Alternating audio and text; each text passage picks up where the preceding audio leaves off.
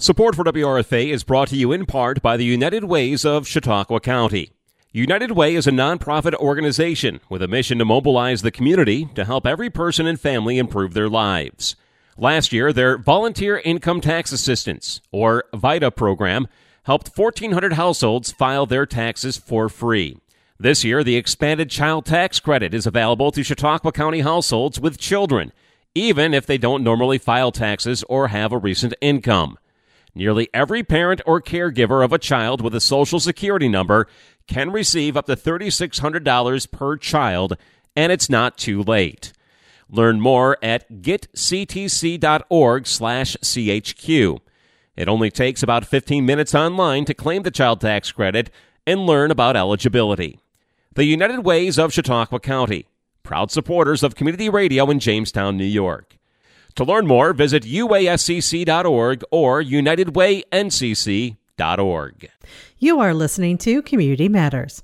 With the receipt of over $28 million in American Rescue Plan funds, the City of Jamestown has been developing programs to address housing issues in the city. Assistant Corporation Counsel Ben Haskins and City Director of Development Crystal Surdyk presented on one of those programs, the 19A Home Improvement Program, to the City Council Housing Committee. That presentation and discussion is provided here. Um, so, uh, I guess just from the top, uh, RPAPL 19A is a statute under New York state law that allows municipalities to take title to properties that are vacant, number one, and number two, either at least one year in unpaid taxes or subject to an order of condemnation.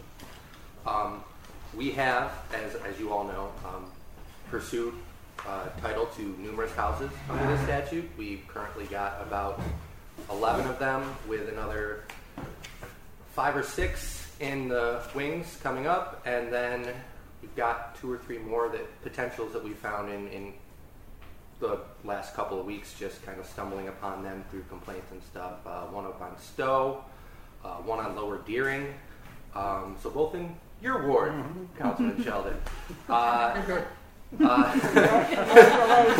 Thanks, yeah. So uh, we've gotten title to 11 properties, four of which are included in, in the packet that you all have. Um, and at this point, uh, to try to turn the, the, the legal action into a, a sustainable program for the city, we're asking for an initial investment of 750000 of the ARPA funds that have been provided to us so we can start rehabbing the houses and selling them to people who will A, reside in them for at least five years as an owner occupant, B, during that time, pay their taxes on time.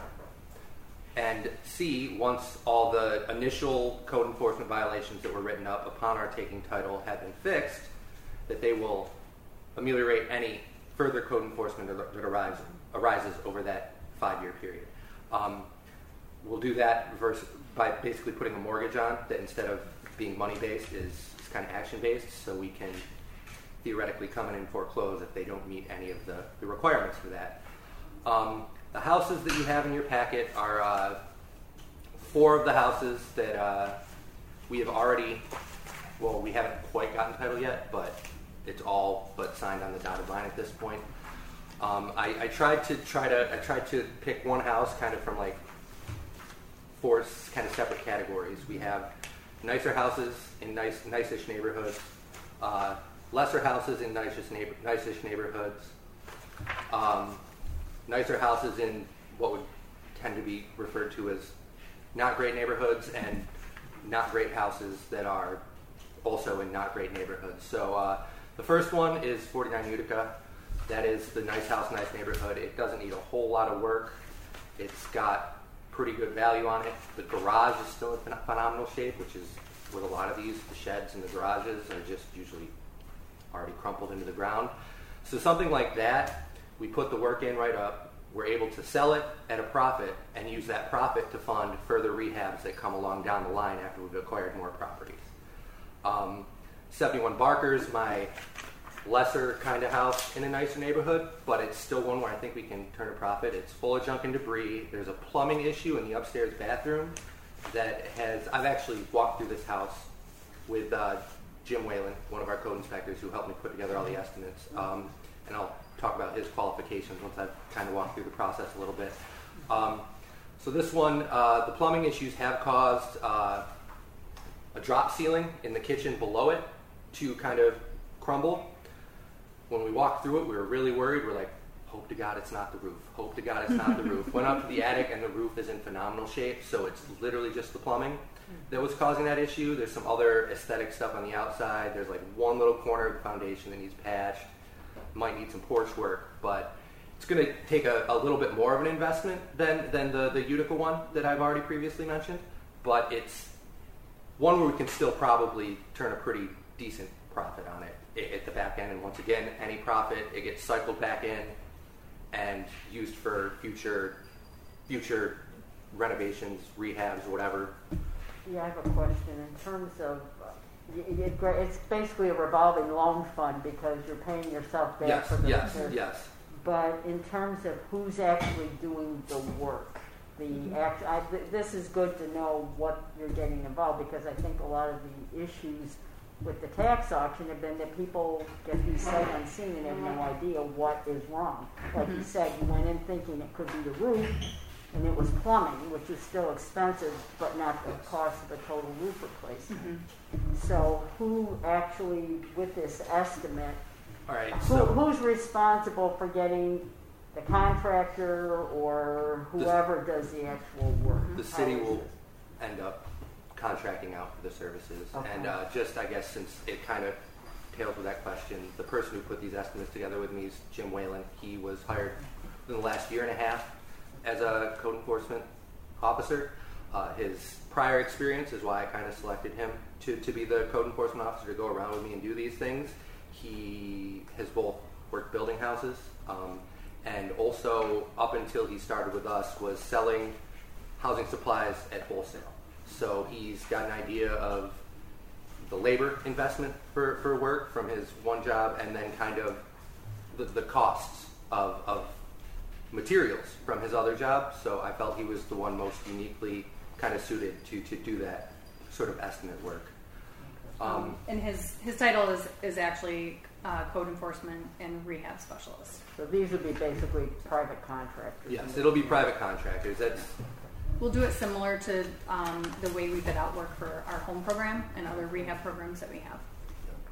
Um, so back to the, the other two properties I haven't gone over yet. 20 Johnson is uh, what I consider the nice house in a, a lesser neighborhood. Um, kind of stumbled upon this one randomly one day. It's right next door to one of the few well-maintained houses on the block. Um, and the owner died uh, not too long ago. Um, the good news is the home program had put a new roof on the house within the last five or six years, so we knew we were doing good there. Exterior, very minor stuff. Uh, interior is going to need to be cleaned out. The guy did have an affinity for cats, so we might have to do some stuff about some smell issues on the inside, but it's really not going to take a whole lot of investment to get this place livable. And even despite the neighborhood, I think this is one we can probably turn a profit on. So I, we get to 810 North Main, which is kind of where we depart from that a little bit. Uh, this one was selected because it's vacant. It's right next to an established business on the street. The owner of that business has complained, I think, a few times about the, the vacancy of it. Couple. So when we're looking at places that we're not necessarily going to turn a profit, I think uh, instead of turning a profit, the kind of focus has to be how can we have the biggest impact on our neighborhoods by doing a house here? And I, I- think we view this one as we've got the established business takes care of their property. We can just bump one lot up the street. It's going to need quite a bit of work. Um, as, as you can tell, it's got the, the highest cost estimates of, of any of the houses on this list. Um, and unfortunately, unless it goes way above market value, we're probably going to have to take a a 10 to 15 grandish loss on it. But uh, like I said, sometimes you got to take on the tough projects, and, and once we've got the program rolling, the tough projects might even be able to come in more often depending on how much we're making on some of the less tough projects. But it's important to make sure that we're not just focusing everything on places where we're going to get in, make a lot of money, and, and be able to get out. We have to also have impacts on our communities across the city. So um, I think that's about everything I wanted to say, but I will take any questions. I have another question. So who would be open to buying these houses? How would that be done? How do you determine who gets the house Who's eligible? once it's done? Uh, well, I think it's not going to be a one size fits all solution. Some of the nicer ones where we're hoping to turn a profit, we just kind of market regularly, um, find the best fit, who's willing to pay, and kind of just roll it in. But with some of the houses that are going to need more work, I think Crystal and I have regularly discuss dealing or getting together with some of our nonprofit partners in the city and uh, kind of looking at people that are coming through their first time homeowner programs and and trying to steer them into some of these houses. I mean, they, they aren't going to get them for free. They're still going to have to make some sort of offer to us. Um, but they'll be able to get them probably for below market value in a lot of cases.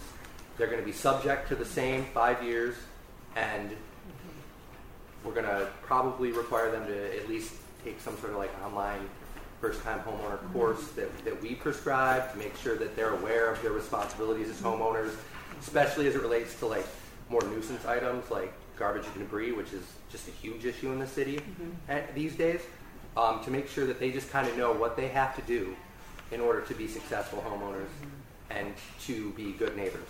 So I, I hope that kind of answered that question. Yeah. for you. Yeah, yeah, I just, you know, I didn't know, you know, eh, like in Habitat for Humanity where they have Have people some- apply, you have Yeah. sweat equity in the house.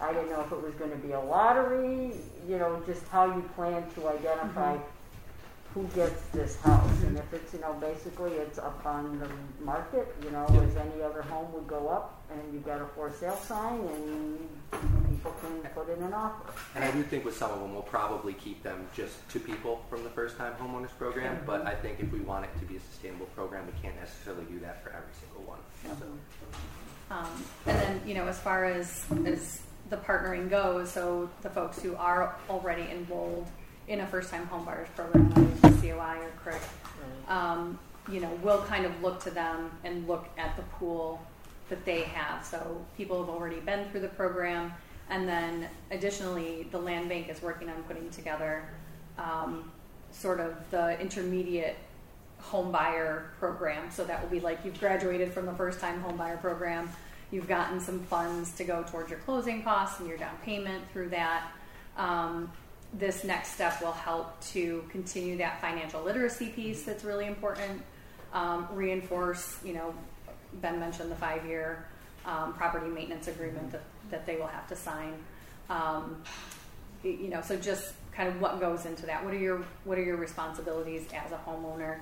And then, you know, when the first major repair comes up, they have access to one-on-one um, advice from whoever their mentor is. So, so really, it's kind of a mentoring program that will um, stay with them for a period of time after they've purchased the home.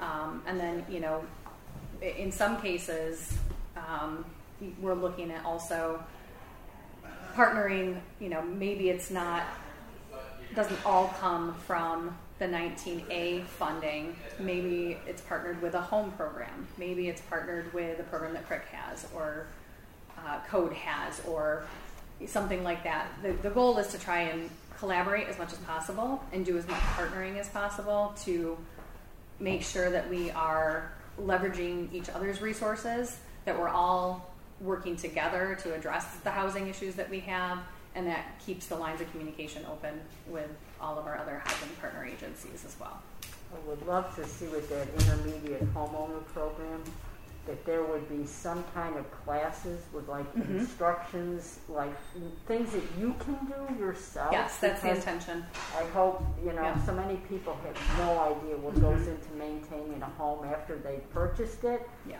And it's not everything, but you know, when you need to call, Mhm. that this is beyond your ability, Yeah. knowing where your shut-offs are for Yeah. water problems and Right. locating these, you know, where your electrical box is. I know Yeah. we go over this a lot of times with people, you know, knowing how to turn it off if there's Right. a problem. Right. And there are things that people don't necessarily Mhm. know. Until you until it happens to you. Right. Um, also, part of that will be a uh, tool lending library. Oh, that would be So, great. um, you know, nothing huge, you know, not like table saws and that sort of thing, but you know, just kind of the, the normal things that um, you know someone's moving into home ownership for the first time, you know you don't know that you need whatever whatever the thing is. I can think of all the tools that I don't have.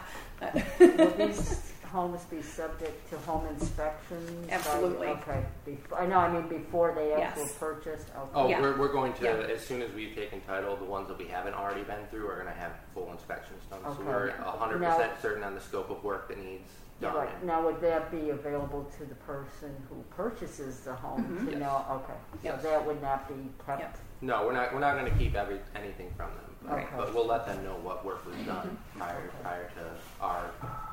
Well, that would be good, if you're, pa- you know, whoever's doing the home inspection to have all of that information. yes, So that they know what they're getting into, what has to be dealt with and Yep. how much it's going to entail. Price wise, you know, Yes. some things, as you said, aren't too expensive, but other things may be a major fix. yeah, Um, and to know right up front, because you wanna help people succeed, this is not a exactly want to fail project. right. We don't want to set anybody up for failure right from No, the start. no, no, and I think so many people underestimate what it, you know, Mhm. thinking about mortgage payment, taxes, you know, insurance, all those things, and then repair costs. Absolutely. And, you know, the upkeep and maintenance, Yeah. and so many people have no clue Yeah. that. And you know, another piece of this is the folks that we sell these properties to, um, and I think that's why the financial literacy component is so important.